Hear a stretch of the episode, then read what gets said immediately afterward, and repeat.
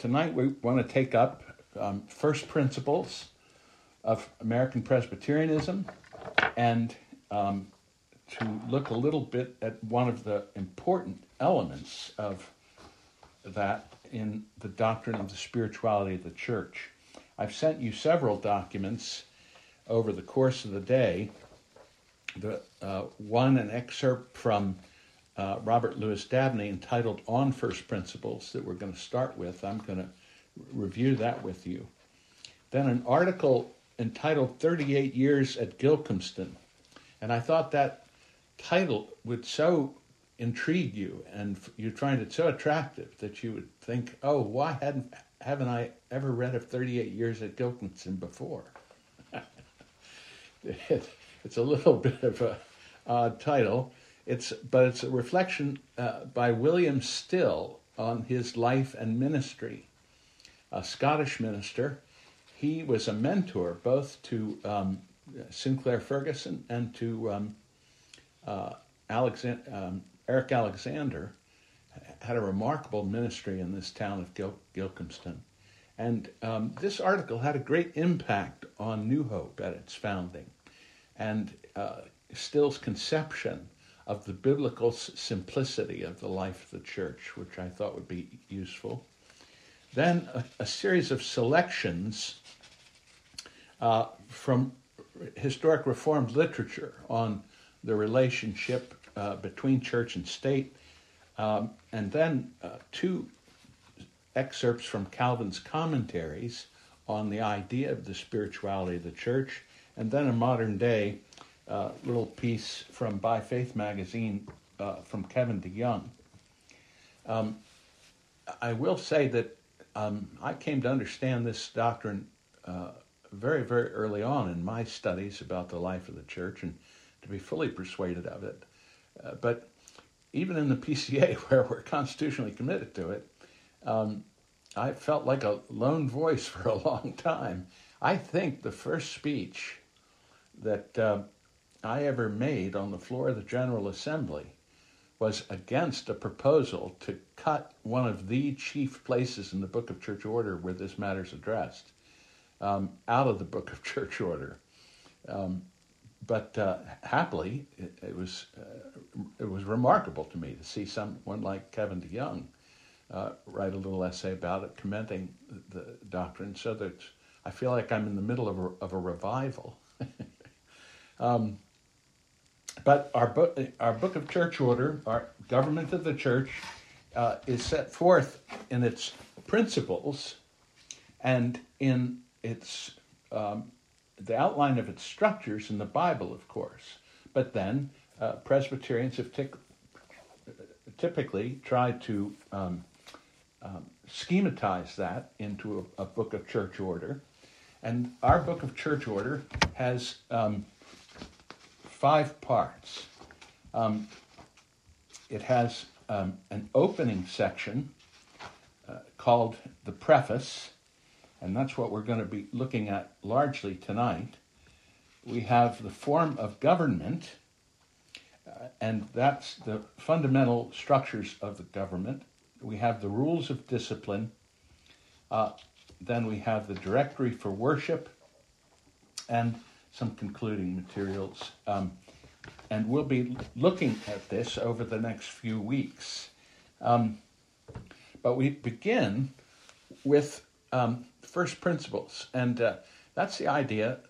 You might think of it this way biblically that uh, the church is built on the uh, prophets and apostles. That is, there's a foundation to the church. There are first things that um, are critical, and the rest of the superstructure, as it were, is built on to that. And in thinking about government, first principles are especially important. And uh, in the time that uh, our first American Book of Church Order was put together, as I mentioned last week, 1788 in Philadelphia, the U.S. Constitution was pr- being framed, and by some of the same people, the Presbyterian Book of Church Order was being framed, principally John Witherspoon, who was the signer of the Declaration of Independence.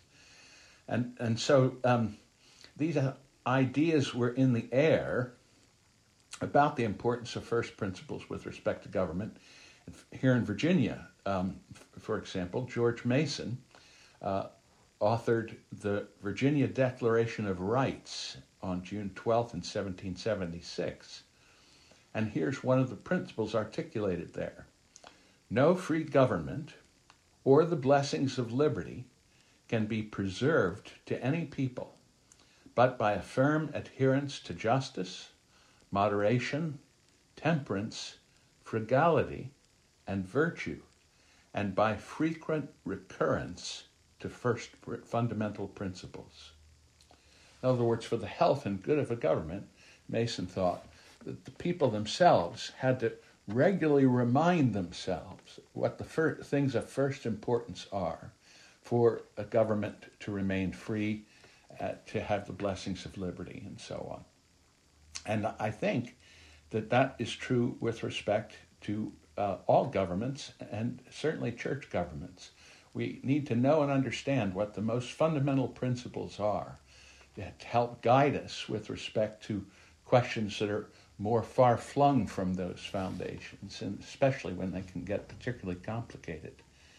Um, the piece I want to read to you now, I've entitled On First Principles. This is from an essay that Robert Lewis Dabney wrote uh, in the uh, during a, a, great controversy that took place concerning the nature of the eldership in the 19th century. Um, and um, listen to what Dabney says. It strikes many Presbyterians with surprise that the General Assembly and our leading periodicals in this year 1860, 150 years after the beginning of our church in America, should largely be occupied in discussing the question what is Presbyterianism? They ask with displeasure Are fundamentals never to be settled among us? Is the church never to be relieved of these debates, which thus agitate the settled foundations of our theory? We may answer to these indignant questions with an emphatic no. The good brethren who thus deplore these renewed discussions of first principles misconceive of the nature of the human mind and of free institutions. While man remains the creature that he is, such discussions are to be expected and desired. Each generation must do its own thinking and learn for itself its own lessons in first truths and general principles. If we insist that this generation of Presbyterians shall hold our fathers' principles on trust and by mere prescription, the result will be that they do not hold them sincerely at all. For, by the very reason that general principles do not lie on the surface, but are be, to be detected by, an analysis, by analysis and induction, they are always in every science other than first appearance and first impressions would lead men to suppose. Hence, in every science, the true general principles are unpopular and paradoxical in the first unthinking view. Prior to this active investigation, it is in astronomy, for example, the earth which seems to stand still and the heavenly bodies to move. In hydrostatics, it is the empty tube which seems to suck up the water. In theology, it is the Pelagian view, which commends itself to the natural mind instead of the Calvinistic. So, in church government, the actual first truths of the New Testament are not those which our unreflecting impressions would lead us to suppose. Hence, each generation must correct those first impressions for itself and be led down to the true principles by the labor- laborious conclusion collision of debate and investigation. Beside this, the human mind loves the concrete. The labor of abstraction and correct generalization is most irksome to it. Yet it is certain that all general truths that are properly such are abstractions. Hence, most minds never trouble themselves to attain independently to an intelligent view of such truths but adopt the practical results of them with a sort of imperfect comprehension and conviction. and of many who make such first truths the regulative sources of their practical opinions, the general views are more or less vague, and their agreement with each other in them is only approximate. Now we cheerfully grant that both of these classes may be practically very good and honest Presbyterians, and that their detailed opinions and conduct may be much better than the general principles of their theory. But it is none the less true that the general principles sooner or later work out their logical details in the public mind, and that it is the men that hold these abstractions a Plato, a Augustine, a Calvin, a Descartes, a Jefferson, a Calhoun, correctly or incorrectly, who in the issue determine the practical opinions of their fellow men for good or evil. The practical opinions can only be kept correct by perpetual recurrence to first truths. Hence, we must expect the perpetual agitation of these first truths. It indicates not, indeed, the perfect health of the body ecclesiastical, a, con- a condition not to be expected while Christians are imperfect, but the sanative, in other words, healthful tendencies. Well, uh, I thought that was such a remarkable uh, analysis the first time I ever heard it, and I have now read it over and over again many times in teaching and remarking on it, and still find it a remarkable analysis.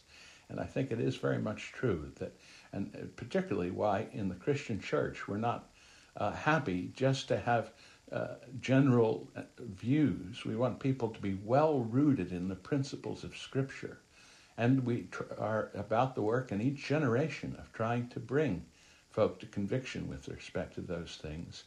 And these abstractions are absolutely critical to practical living. That's the point that Dabney's getting at. Uh, but if you buy in thoughtlessly to the wrong abstractions, it will undermine uh, your practice. Well, let me pause there for a moment and see if Anybody has a question or a comment or a reflection on that point? All right, I'll press on. Um, the uh, American Presbyterians uh, made a great contribution to thinking on this subject. Uh, I think, in fact, it might be said that that's the, the American Presbyterian contribution to the history of the church is precisely on the doctrine of the church and its uh, um, government and discipline.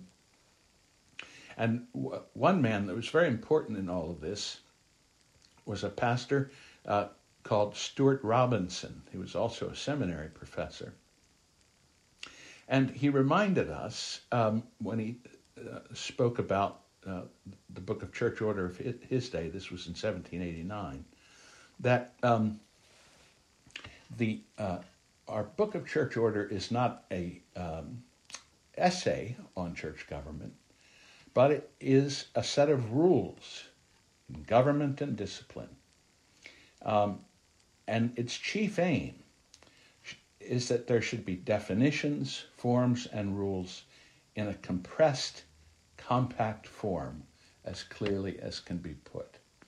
And that has been the goal, I think, for uh, Presbyterian books of church order. Um, and so um, it is spare. The language is um, concise, uh, often full of ideas. Uh, but here's a point now with respect to interpreting our book and this question of first principles. Robinson put it this way Indeed, this is one of the great advantages of a book of church order, that it so clearly brings out the doctrinal principle involved in the provisions for the administration and government of the church. The surest and shortest method of getting at the meaning and purpose of a law is to get clearly before the mind the principle upon which the law rests. I think that's another um, very important observation. That if you can see the connection between the principle and the law, you'll have a much clearer understanding of what the law requires and why. Um, well, what I want to do, the last thing I sent out was a document called First Principles of American Presbyterianism, as drawn from her constitutional documents. Do you all have access to that? Were you able to get it? And um, let's see, how will I do this? Um, yeah, I, I've got it, Dave. all right. Um, I can put it on the screen. I'd prefer not to because it distracts me. But if only a few of you have it, it might be make more sense for me to put it on the screen. How many don't have it? Have access to it? I'm not hearing anything. All right, then we'll press on as we are. What I've done here, um, if you look at our book of church order, you'll see that it has a um, preface, and the preface is in three parts. Uh, the first is, is, entitled The King and Head of the Church. The second is uh, called Preliminary Principles. And the third, The Constitution Defined. Um, the uh, preliminary principles, I'll say more about in a minute, but these are uh, preliminary principles that you, you get the idea. Here, the framers are saying if you want to know what this government's about, here are the principles that, it's built upon. Now, those principles um, are picked up as well with language elaborating upon it in our Book of Church Order in other places, and also in our doctrinal standards. And what I've done in this document is arranged the um, preliminary principles with other excerpts from other parts of our Constitution so that you have the main ideas articulated throughout all in one place in a relatively logical order. And that's what I want to review with you for uh, the rest of our time. And so um, the, the first section is called The King and Head of the Church. And what I'd like to say is that they could have also entitled this The First of All the First Principles. This is the bedrock, this is the bottom line. Um, and it comes um, not from uh, our first American Book of Church Order, but rather it comes all the way uh, back from uh, 1645, uh, the Westminster Directory for Church Government. And it, you can see how um, people sometimes think of church government and debates about church government as being an entirely secondary issue. Uh, we'll see it isn't of the essence of the church. But on the other hand, the Westminster Divines especially the Scottish theologians, were uh, zealous for church government not because they were zealous for government, but because they were zealous for the kingship of Jesus in the church. Getting the government that he is appointed uh, is absolutely crucial to acknowledging properly the reign of Christ in the church. And that's what this first section sets out. Uh, they say, and so our Americans adopted this into their book as its foundation. Jesus Christ, upon whose shoulders the government rests, whose name is called Wonderful Counselor, the Mighty God, the Everlasting Father, the Prince of Peace, of the increase and whose government and peace there shall be no end, who sits on the throne of David and upon his kingdom to order it and establish it with judgment and justice from henceforth and forever, having all power given unto him in heaven and on earth by the Father, who raised him from the dead and set him at the right his own right hand, far above all principality and power and might and dominion and every other name and every name that is named, not only in this world but in that which is to come, has put all things under his feet, and gave him to be the head over, over all things to the church which is his body, the fullness of him that filleth all, he being ascended far up above the heavens, that he might fill all things, received gifts for his church, and gave all offices necessary for the edification of his church and the perfecting of his saints. That's a remarkable uh, summary. Uh, I think there are at least 20 scripture texts included. There's almost no original language here, it's just stringing together passages from scripture uh, in a beautiful statement of um, the first of all first principles that is, that Jesus is the king and head of the church. And he is uh, king and head of the church, particularly as mediator. That's what the uh, uh, material goes on to say Jesus, the mediator, the sole priest, prophet, king, savior, and head of the church, contains in himself, by way of eminence, all the offices of the church, and has many of their names attributed to him in the scripture. He is apostle, teacher, pastor, minister, bishop, and the only lawgiver in Zion so that all of the offices of the church, properly speaking, flow out of Jesus, the head of the church. And all of them must be understood in relationship to him.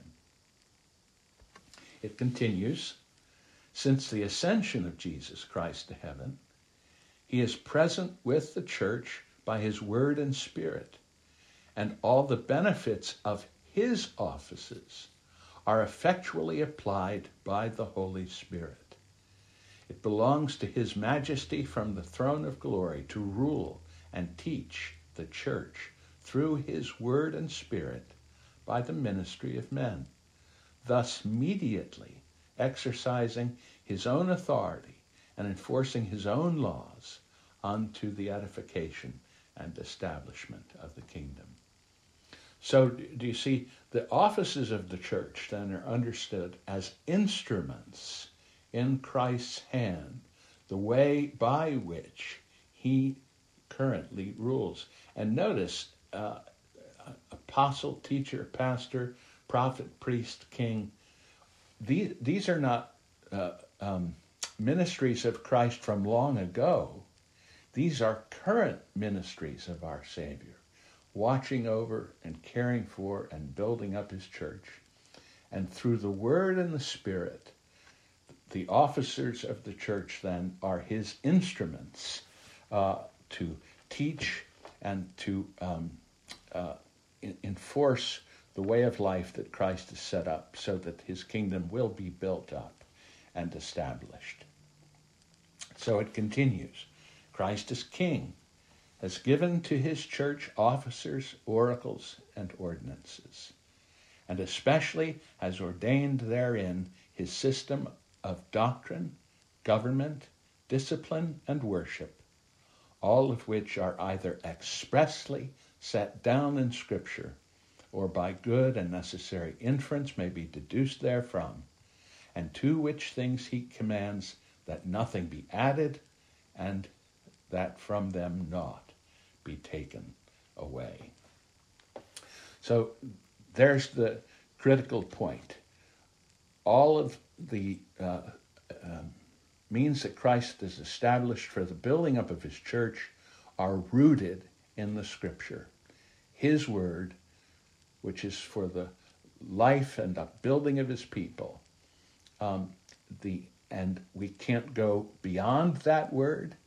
We can't add to it. Neither can we take anything away from it.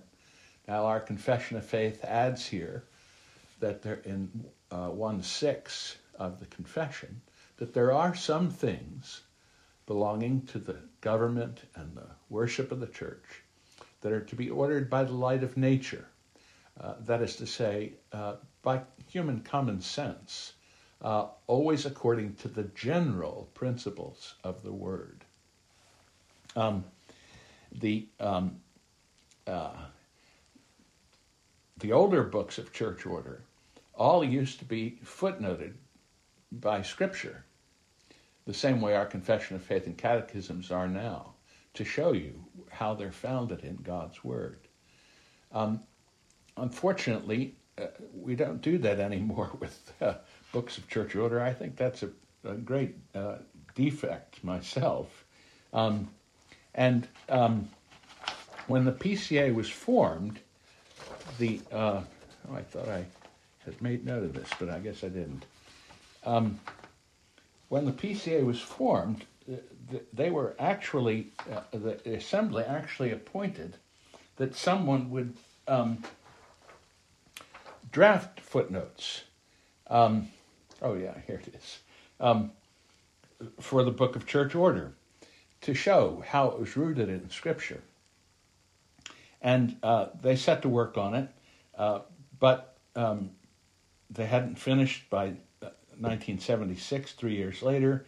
Uh, by 1978, they still hadn't hadn't finished, and they wanted to be extended. And by that time, the assembly lost patience with the project and said uh, they dismissed the committee with thanks. Um, I'm sorry. Um, well, uh, I think that was a serious mistake myself. I, I think it the having the footnotes preserves the self consciousness that this isn't just us making things up as it goes along, but that it's rooted in um, Christ's word. But the point of telling that little story was to say there were a couple of texts from First Corinthians that appeared over and over again in the footnotes. and uh, it's let all things be done for edification and let all things be done decently and in order. and that was the warrant for a, a huge swath of, of the, the old books of church order. And of course, uh, that's a perfectly just warrant. Um, uh, as our confession of faith reminds us that there are so what time you worship for example that needs to be a matter of government uh, means to say there if we're going to have joint uh, concerted effort, uh, uh, we have to have somebody decide when it's going to start. And um, so the elders of the church are given that responsibility. There's no scripture for that except let all things be done for edification and let it be done decently and in order and so on. Um, well, the um, so Christ the King, the Spirit of God animating uh, the Word of God, guiding and directing, um, and uh, in a way that's entirely sufficient for the needs of the church. Let me pause there and see if uh, there's any question or comment. Can, can I add my amen, Dave? Yes. Um, I, I love this point that you're making, and I think it's so important for us to understand that this is a way of honoring Christ, that this is not diminishing him.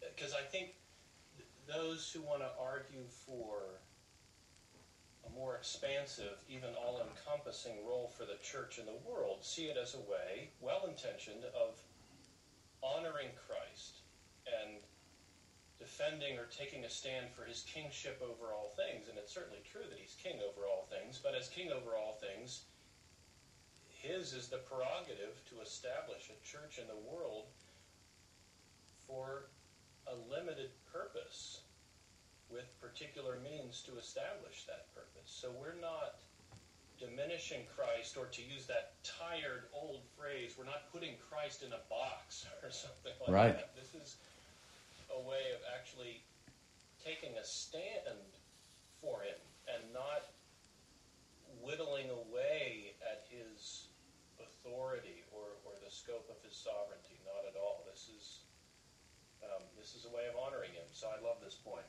Yeah, absolutely, Paul. Well said. Well, this brings us to the preliminary principles. Um, these principles um, uh, are from the form of government that was adopted in 1788 in Philadelphia. They were originally included in the Book of Church Order for the Southern Presbyterian Church when it came into existence. However, uh, in later years they were dropped uh, and probably to the degree that the Southern Church was becoming more liberal, they become, became less tied to the idea that there were foundational principles that had to be adhered to in order for the government of the church to be sound. When the PCA was formed in 1973, these preliminary principles were restored uh, to their rightful place, and um, there's been a few uh, glitches along the way where uh, they got amended and amended poorly, and they had to be amended back to capture.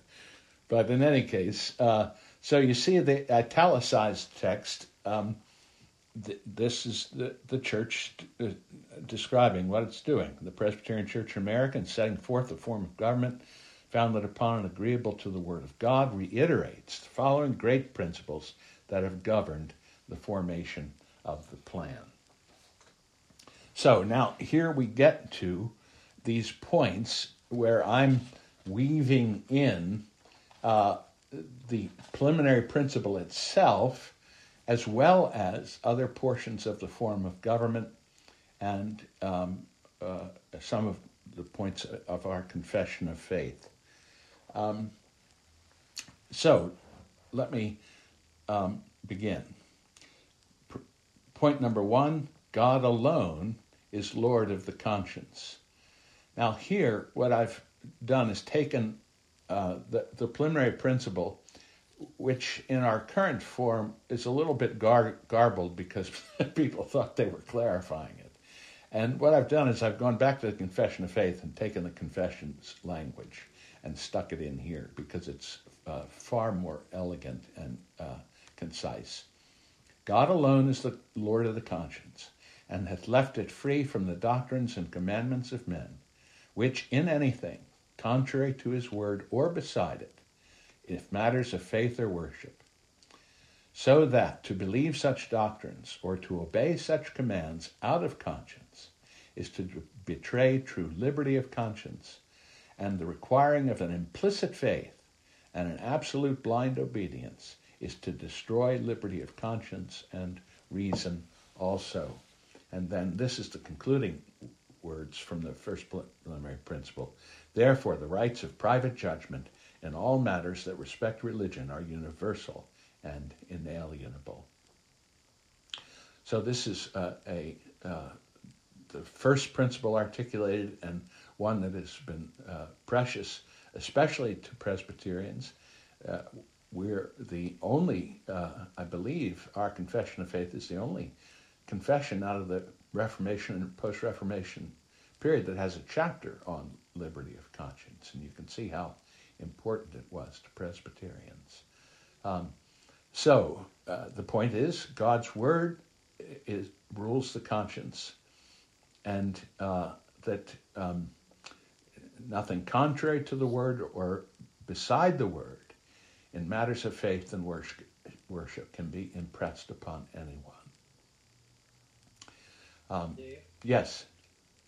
Um, you might as well be singing those words to me. That's how they sound. um, how glorious it is that the uh, Book of Church Order, the doctrines uh, of the denomination begin with the first and most important principle that Christ alone is head of his church. And then the first statement after that, which follows necessarily from it, as you said in your series on Christian liberty, is that uh, he has created the mind free. Yes. Uh, subject free for the purpose of being subject to Christ and no one else, including uh, including the, um, the civil government, uh, except as he ordains, and including the uh, his own church. So I just wow, uh, amen. So, amen. I yeah, that the I, am not much for uh, shouting amen in church. Um, when I was little, uh, we were in a big Presbyterian church. My folks sat in the same place in the front all the time, and uh, there was a little man in front, and uh, he was bald, and I could only see the dome of his head just above the seat because he was kind of small and slouched down. And I was not a happy churchgoer in those days. And the least happy part of the service to me was the pastoral prayer. Uh, and the pastor of that church at that time was given to long, flowery Victorian sentences. And I thought it was almost unendurable. And that little man, every once in a while, would shout out, Amen! Well, the only thing that I knew Amen to mean was the prayer's over. And I thought he was trying to tell the pastor, cut it off, man, cut it off. We've had enough. and I thought, why didn't that pastor listen to him? So I was utterly betrayed years later when I learned he was actually egging him on.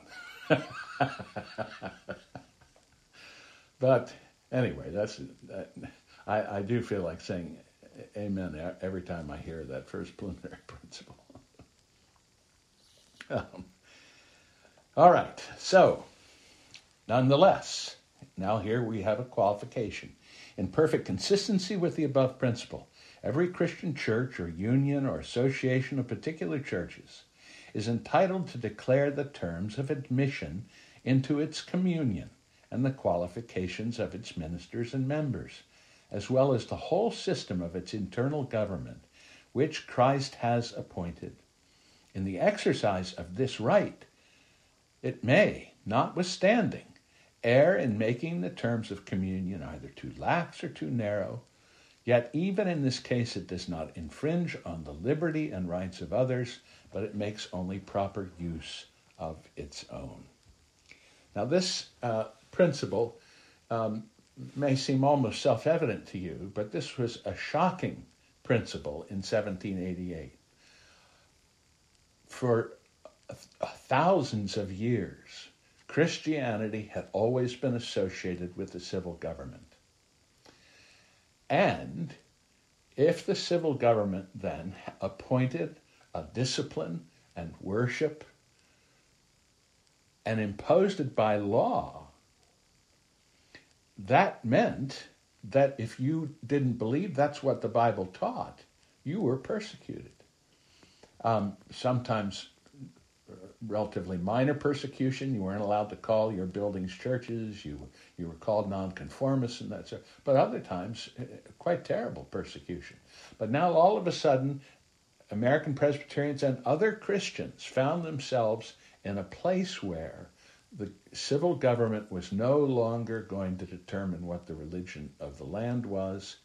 And so, for the first time, they're framing a form of government where people will voluntarily attach themselves to it. And they're trying to explain because they uh, believe in liberty of conscience and the right of private judgment, they're trying to explain look, if we make rules that we think are Christ's rules for the church and require people to adhere to them, we are not violating anybody's conscience because you can just go and be a part of some group that thinks the way you do. You see, you have that liberty. So they're claiming the right to have a form of discipline, to require teachers to believe certain things, but it's voluntarily exercised. If you want to be a teacher among us, you have to believe these sorts of things are the things that the Bible teaches. But it doesn't violate your conscience because you're free to go be a teacher in some other place, if you will. Do you see what? The, there's a lot more to that proposition that may be uh, uh, available on the face of it. So they continue. Truth is in order to godliness, and the great touchstone of truth is its tendency to promote holiness according to our Savior's rule by their fruits ye shall know them. No opinion can either be more pernicious or more absurd than that which brings truth and falsehood upon a level, that is, brings them together, and represents it as of no consequence what a person's opinions are. On the contrary, there is an inseparable connection between faith and practice, truth and duty. Otherwise, it would be of no consequence to discover truth or to embrace it. That's preliminary principle four, and then I just followed right on with the next. Thus, it is necessary to make effectual provision that all who are admitted as officers of the church be sound in faith. Nevertheless, there are truths and forms with respect to which people of good character and principles may differ, and thus it is the duty of private Christians and Christian denominations to exercise mutual forbearance toward one another. So, um, it, thus they're saying that because of the relationship between faith and practice, truth and duty, um, the uh, the teachers of the church must be those who adhere to the church's doctrine. Now, here Presbyterians differed from some others. The members of the church do not have to adhere to the confessional stance of the church. That's because the confessional stance of the church is, as it were, the curriculum for the school of Christ. The teachers must have mastered that curriculum, but others, disciples, learners in the school of Christ, w- would have different degrees of adherence as a part of that learning. So long as a person is peaceably willing to listen and be instructed, if they don't yet believe, they're not cast out, um, but are understood to be those who are uh, hopefully going to be progressing. But that's the reason for the difference uh, between teachers and rulers and other servants and, and so on, and uh, the place of the congregation. And the fact is that so too at the end of this, they notice that uh, Christian denominations may differ on things that don't have to do with the essence of the Christian faith, and that they ought to exercise mutual forbearance toward one another. Um, Bonnie or Bill or. Here's the question that I had because that's a good distinction about who has to adhere to it. Because um, I have been in a church where there are church members who don't agree with certain principles that are adhered to for that particular. It was a PCA church for that particular PCA church, and they were pretty vocal about it. Is that something that's acceptable, or is that something that is a disciplinary action, or or should it be? Or I, I've just wondered because it, it, nothing was ever done that I saw. If if the manner of a person's holding something becomes uh, a threat to the peace or purity of the church, then they could be subject to discipline. Uh, so, for example, um, we have had uh, members at New Hope who were not yet persuaded of infant baptism. So long as they were con- willing to continue to hear the scripture case on the subject, and so long as they were willing not to, every time something came up, to be trying to show how sinful it is to baptize babies, and uh, so long as they weren't um, in some way trying to maliciously spread that view, then they're perfectly welcome to be part of the congregation. And in fact, I think in almost every case, uh, I don't know that we have any folk anymore who hold that view, but I, I, think in almost every case they ended up being persuaded and having their children baptized. Does that make sense? What, what's that? Bill and I are one of those who initially joined not believing that the baptism was the way, but that, that's exactly the issue, and that but the person that I have heard say it over and over again in this previous church that we were in said, would comment every time about yes. they just love believers' baptism, and and and I finally said, you know, I think you need to go talk with the session about this if you really have a problem with it. Right, right. All right. Good point, Connie. Um, so um, now here we get to a statement of the purpose of the church. Um, the church, which the Lord Jesus Christ has erected in this world for the gathering and perfecting of his saints, is his visible kingdom of grace and is one and the same in all ages. There's the point about the church being Catholic that we talked about last week. That's from our Book of Church Order, chapter 1, paragraph 2. That's the way uh, the matters are numbered.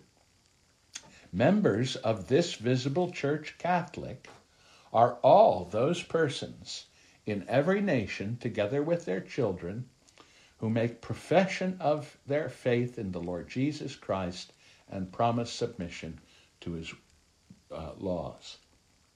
So there, our book asserts that the visible church is one and it's worldwide. And it's made of all who profess faith in Christ and promise submission to his laws, together with their children. Presbyterians believe the scripture teaches that children are members of the church by birthright. That doesn't mean they're saved by birthright. It doesn't mean they're regenerate from the time they're brought into the world. But they are members of the church, meaning they are born into the school of Christ. They are under the discipline of the church and are to be raised in the nurture and admonition of the Lord. Um, the um, and that is in fact a part of the reason why Presbyterians think that baptism is appropriate for infants as a sign of their initiation to a life of discipleship. Uh, they don't choose that; they're born into it. Um, but we'll get to baptism a little later. This visible unity, and I think this is one of the most wonderful uh, parts of the early part of our book of church order, showing the, the wonderful, generous spirit of uh, Presbyterians. This visible unity of the body of Christ, though obscured, is not destroyed by its division into different denominations, but all of these, which maintain the word and sacraments in their fundamental integrity, are to be recognized as true branches of the church of Jesus Christ.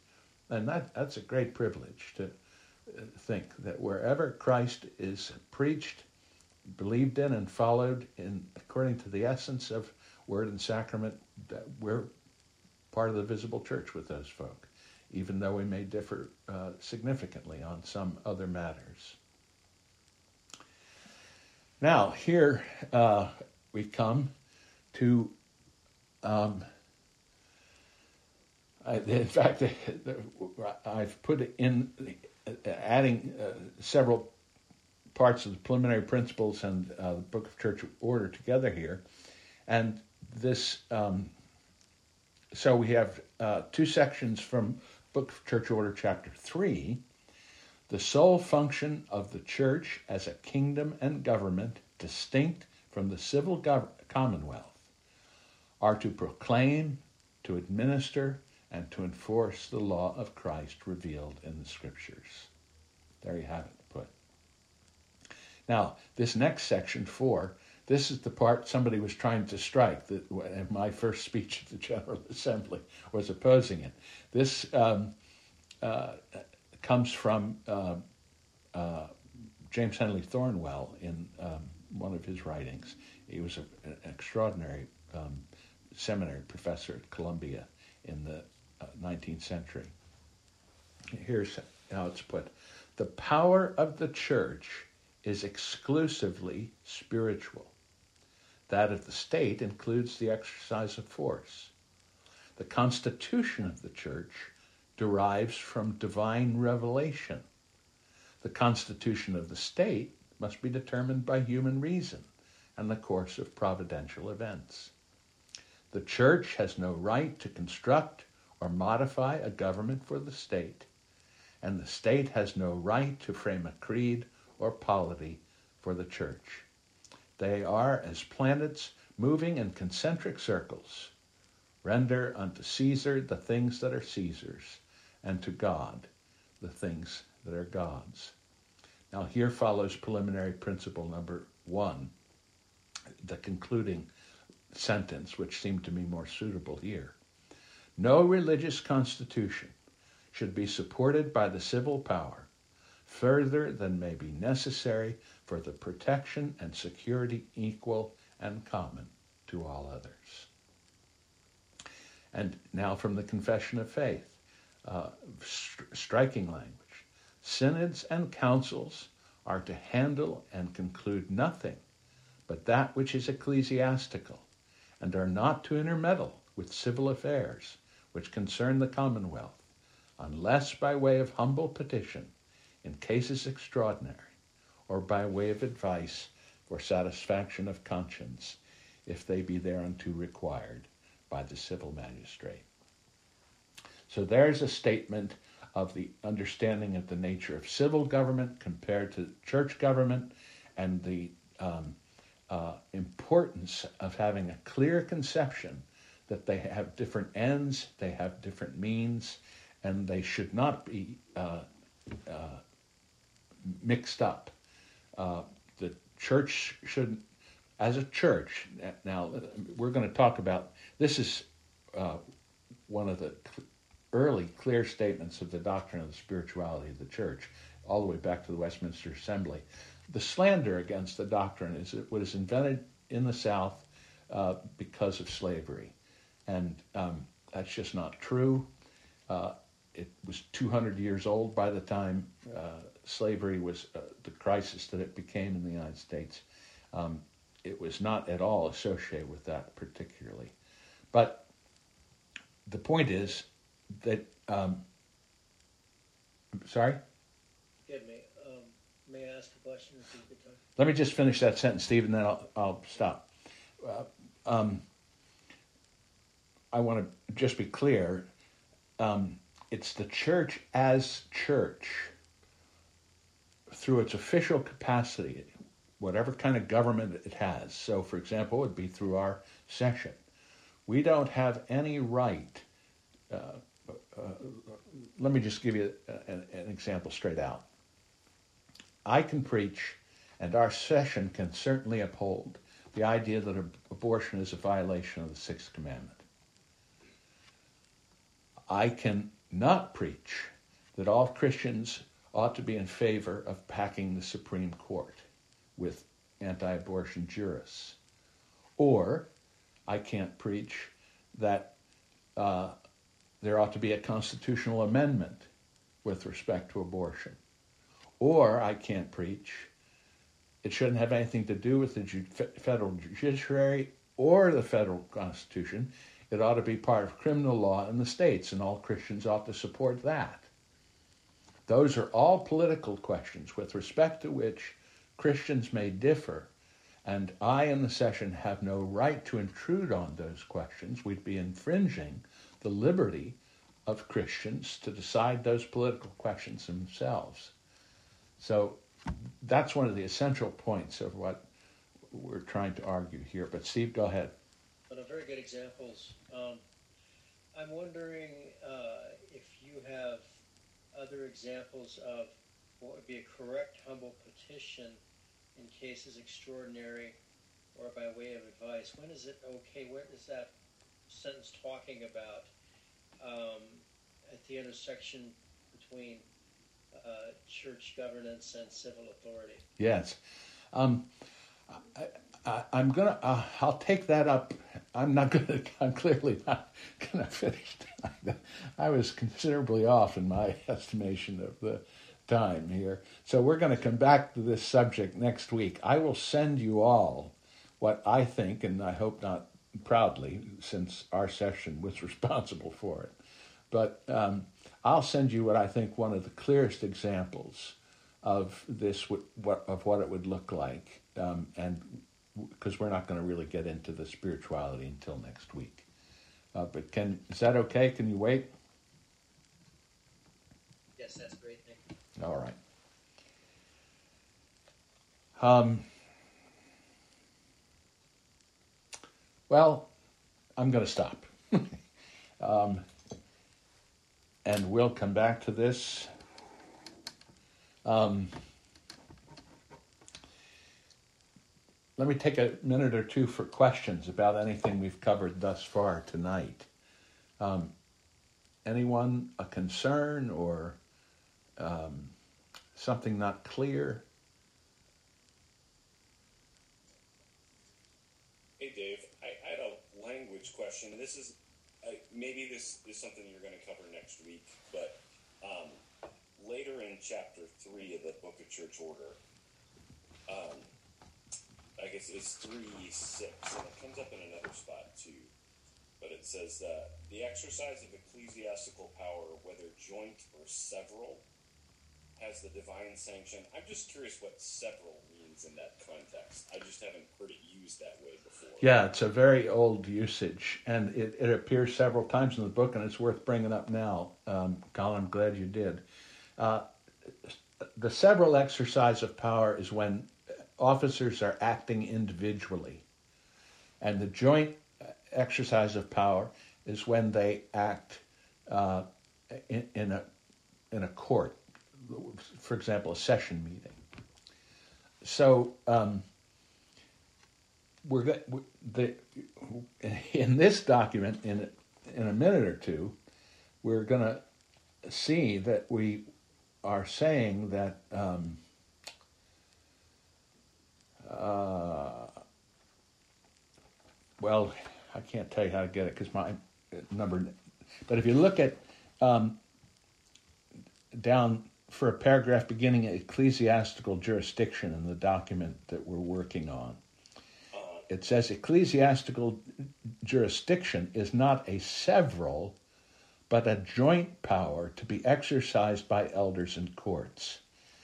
So, there, what they're saying is that ecclesiastical jurisdiction is not individually exercised.